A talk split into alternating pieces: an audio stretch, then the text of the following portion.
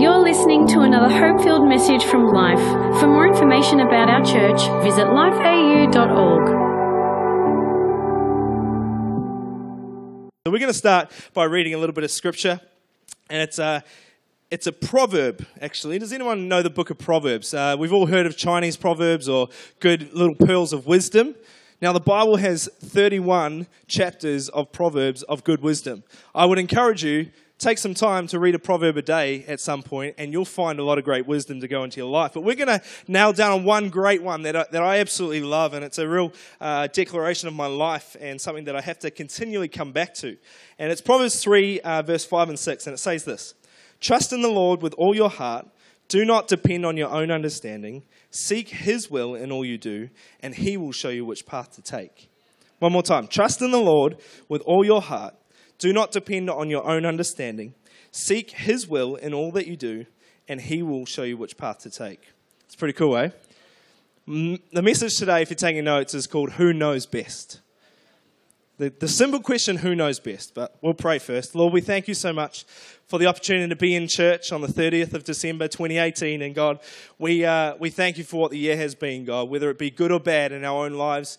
Uh, God, we know that you're in the midst of it and you're, you're a part of it, God. And we're excited about looking ahead.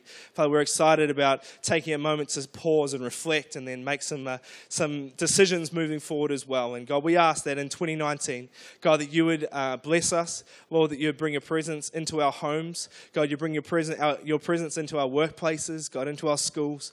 And Lord, that you would just be with us inside and out. In Jesus' name. Everyone said? Amen. Amen. Is there anyone in the room that's married? Put your hand up if you're married. Awesome. Anyone want to be married? Awesome. Take a look around. That's a classic preacher joke, that one. Gosh. Uh, I'm coming up almost seven years married in February, which uh, is, is awesome. Yeah, thank you. I need all the applause I can get. Um, well, I don't. Hannah does, because she's had to live with me. Um, but did anyone else, when they got married or when they started to, to spend some time with someone, uh, get to this point where you realized you disagreed on a few things?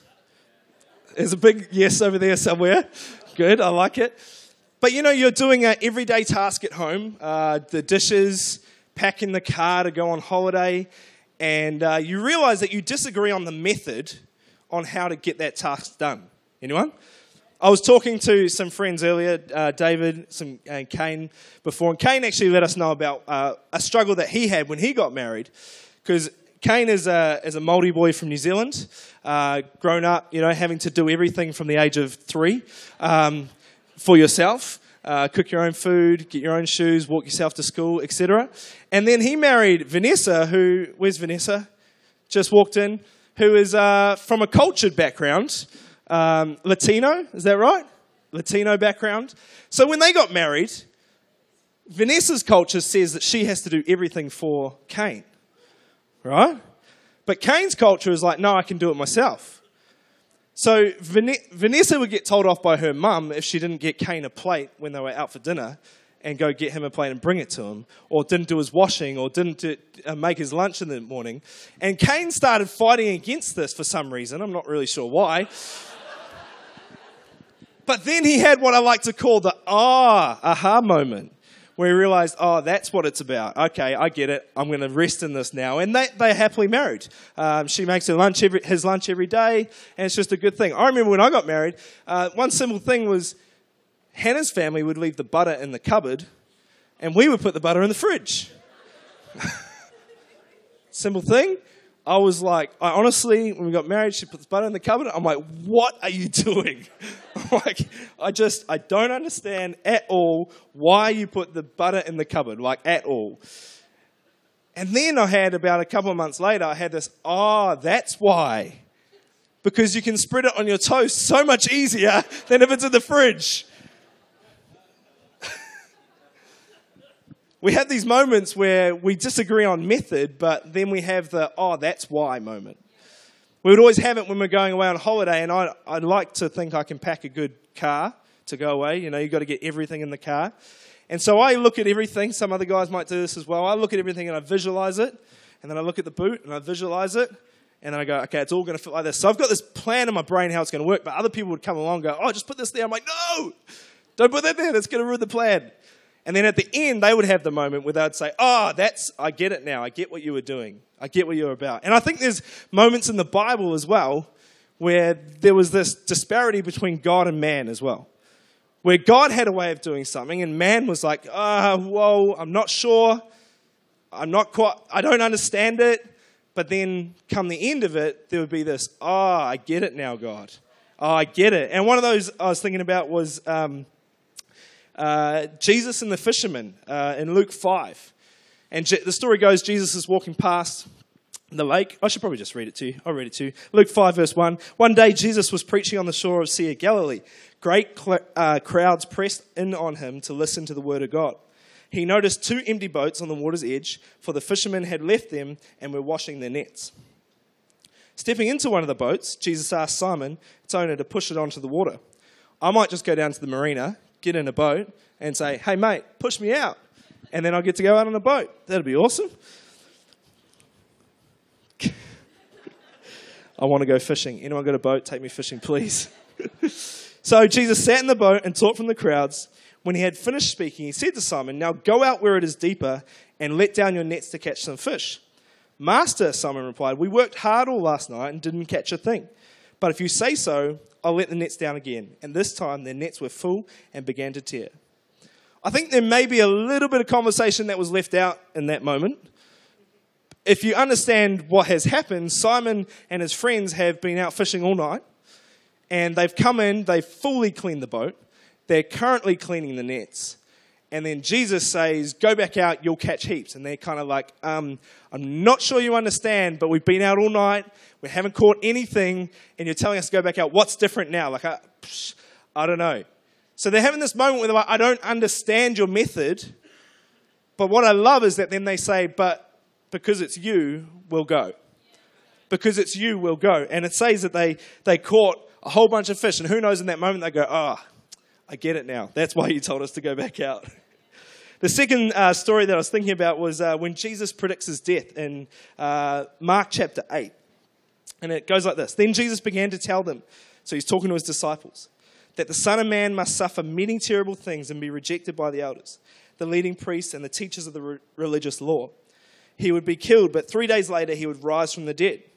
As he uh, talked about this openly with his disciples, Peter took him aside. Peter had this, I don't understand God. Why?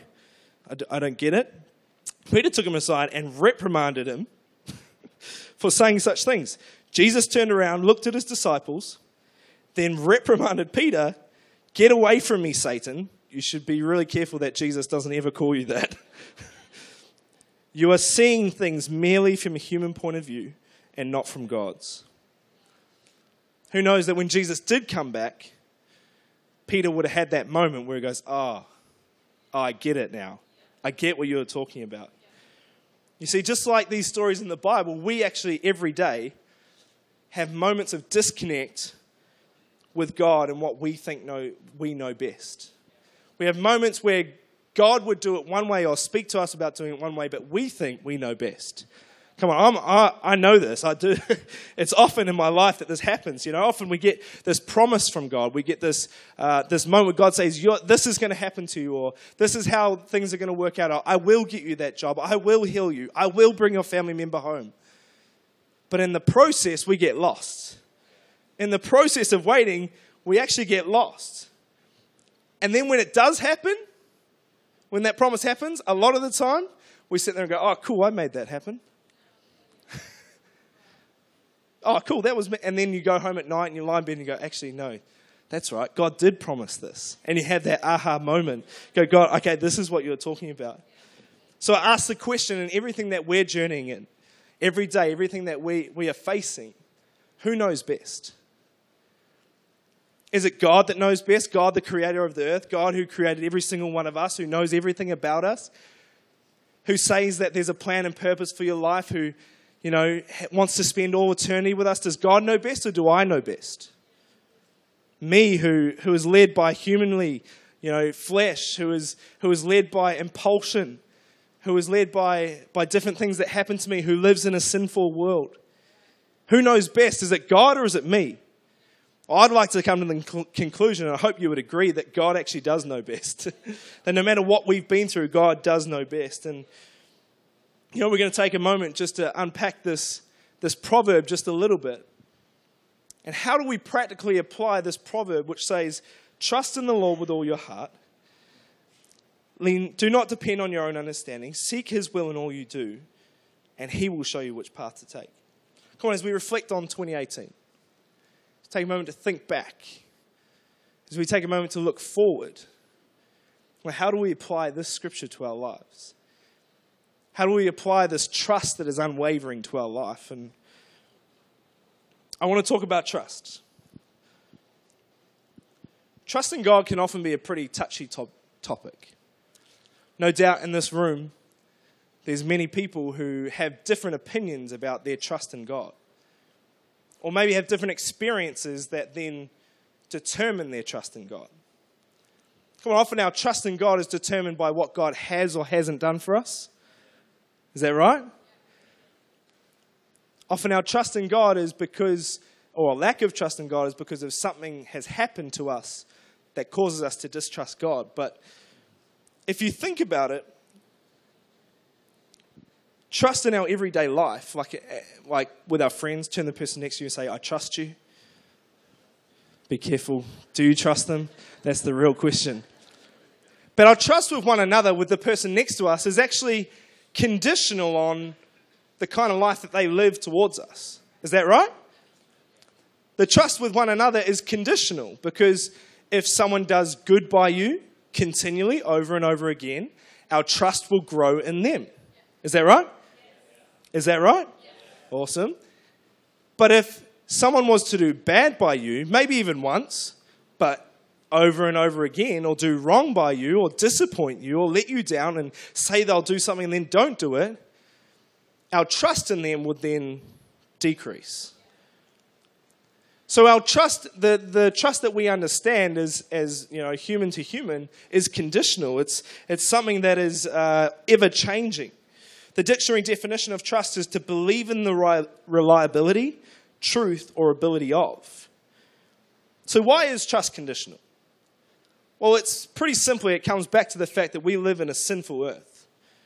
We live on earth where there is the opportunity for us to do wrong there is the opportunity for us to choose wrong, which then leads to us being able to not trust someone because they choose wrong to do it. The crazy thing is that with God, He can do no wrong. So technically, there is no reason not to trust Him. I want you to listen here because this is a, a, hard thing to get your head around. In heaven, I'm not sure that there will even be the word trust. it won't make sense because no one can do wrong by you in heaven. So if no one can do wrong by you, then technically there's no reason to distrust someone, which then in turn makes it that we trust everyone. Does that make sense? It's a bit of a weird concept to get your head around, but because no one can do wrong, then you can't have the opposite either where they have to do right by you because they'll always do right by you. So on earth, it's a weird concept for us to think about this and apply it to God because we live in an earthly realm, but yet God lives in heavenly realm. So God, who is all good, lives in a place where trust isn't really a thing because you should always trust because He's always going to do good. But we live every day on an earthly realm where we distrust and trust people every day because of what they do to us. So for us to, to just take our humanly understanding of trust and apply it to God is probably not the right thing to do It's probably actually skewing our understanding of what it is to trust God. But it gives us a good base to go. See, the crazy thing is that we should always trust God, but yet we always find ways not to trust God. We always go through life and we find reasons not to trust God. I remember uh, when we moved to Melbourne. Uh, it was five, coming up six years ago now, and we moved from Auckland, and it was it was because of a, a call that God had given us to come to Melbourne. God had clearly spoken to Hannah and I about the fact that we should uproot from Auckland and move to Melbourne and that He would provide for us in that move. We resigned our jobs. We were so excited. I'm not sure if you've ever had a call from God before, something pretty, uh, you know, like outrageous like that, moving countries, leaving all our friends behind, and coming to this new place. It was, it was kind of exciting. And we had multiple uh, confirmations that it was the right thing to do. People that we trusted agreeing. Uh, we had people that we didn't know giving us a prophecy that, you know, we would be out, outside of this nation, all that kind of stuff. And we, so we were so excited. We came with such a dream in our heart about God, God would do. We got here, it was so awesome. We spent the first day helping set up this whole building. Hannah got thrown up on by a little Hopi. Um, they were at IKEA getting something, and it was a crazy first day in Melbourne. It was, it was, it was, it was awesome. It was everything we thought it was going to be.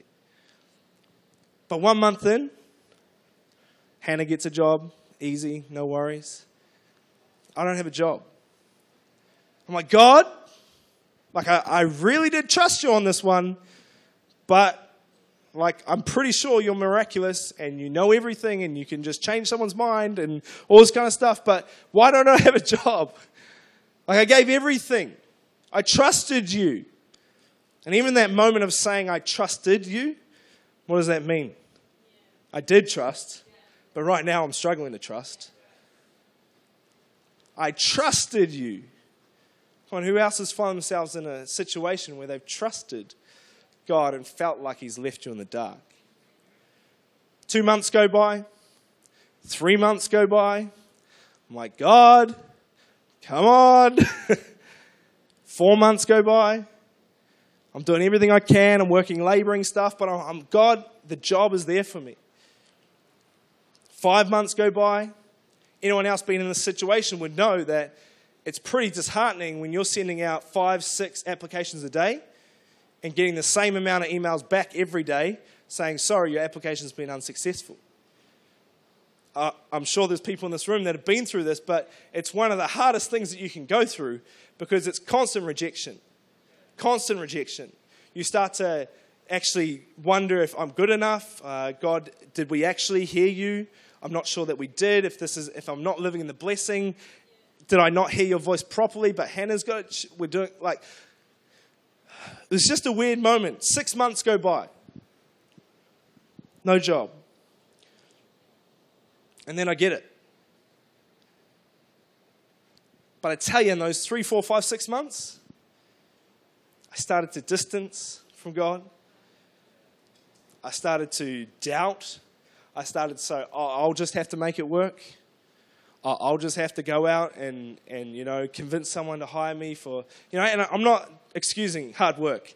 Come on, I worked hard that six months to, to make sure that we were good. But the thing is, I look back at that six months and I just think, I go, how did we even survive financially? I'm like, I don't know how we did it. But the thing is, God was providing for us the whole time, even though I was feeling like He was not there. Even though I was feeling like I couldn't trust Him, He was providing the whole time. Nigel, you can come join. Oh, Pete, awesome, man. You know, all of a sudden, in these moments, you find yourself leaning on your own understanding. Exactly what this proverb says not to do. It says, trust in God, don't look at your own understanding. Just like uh, Jesus said to Peter, you're looking at your own humanly ways, you're not looking at God's ways. You start looking at your own understanding and not trusting God. Come on, when we're believing for a loved one's salvation, when we're facing financial hardship, when we're going through a breakup, maybe you're on top of the world and everything's going well and you just got the promotion. Sometimes it can be harder to trust God when everything goes well. Sometimes it can be harder to trust God when everything's just perfect because you don't, you've got no reason to actually engage with God. But the thing is, is that when we're facing these things, when we're facing a moral dilemma at work, when we're facing a child that's walked away from God, do we trust or do we lean on our understanding? Come on, it can be so easy when we've got family members that don't know God. And we pray year after year that they would come to know Him to just settle into the fact they're never going to know God. Our own understanding is they're never going to know God.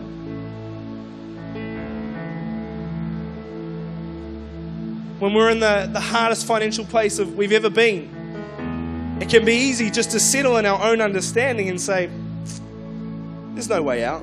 I'll never own a house. I'll never get that car. I'll never go on big holidays. I'll never. It can be so easy to settle in our own understanding. The question is, is who knows best? Does God know best or do you? Did you take a moment to think about 2018? What's been? What's what's happened this last year? Come on, did you sit in a position where you put God as number one and say God knows best?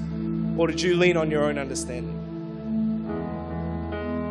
Maybe it's just a, a few small areas of your life that you say, well, I probably leaned on my own understanding there.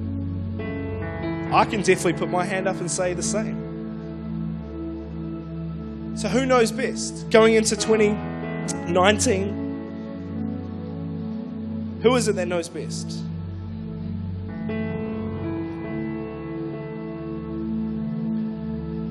So, practically, I've got three quick things.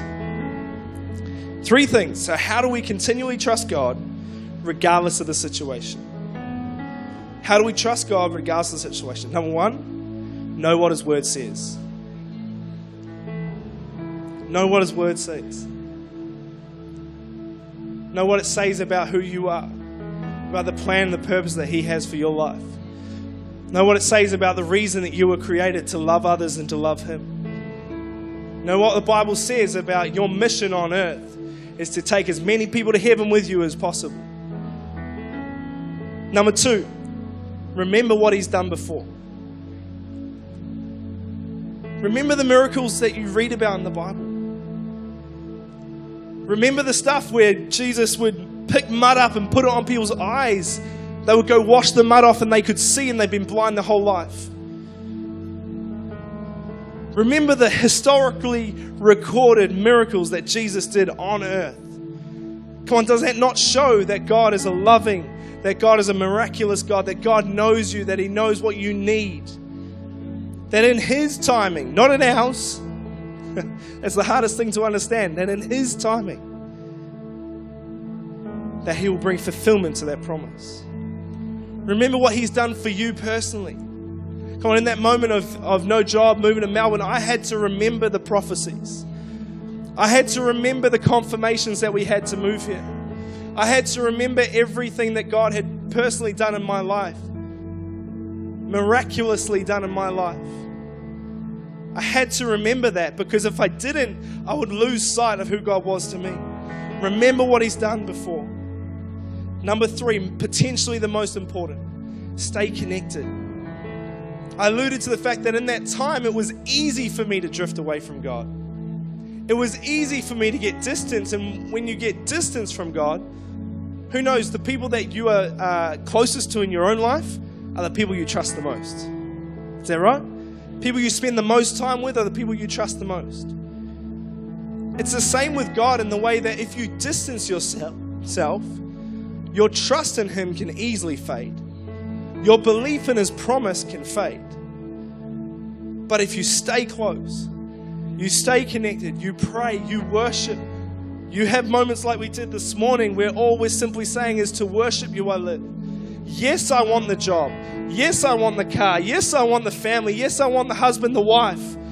But to worship you, I live. To worship you, I live You've got to stay connected. And the, and the cool thing is that I kind of thought about this in this way is that the, that scripture, it says, you know, in the last half of the proverb, it, it talks about how if we trust in Him, if we acknowledge Him, if we seek His will, He will direct our path. And often we spend way too much time on the path rather than in the proximity that we need to have with God. We think about which door do I need to go down? And God's like, don't worry about that. Just have proximity with me, and the door will open that you need to go down. So there's this these three things that need to align proximity. When you have proximity with God, you ultimately get trust in God. When you get trust in God, then you get clarity. Proximity, trust, clarity. That's what this proverb is about proximity, trust, clarity. You stay close to God, He'll stay close to you. you'll ultimately have a trust in Him and you'll get clarity on where the path is that you need to go.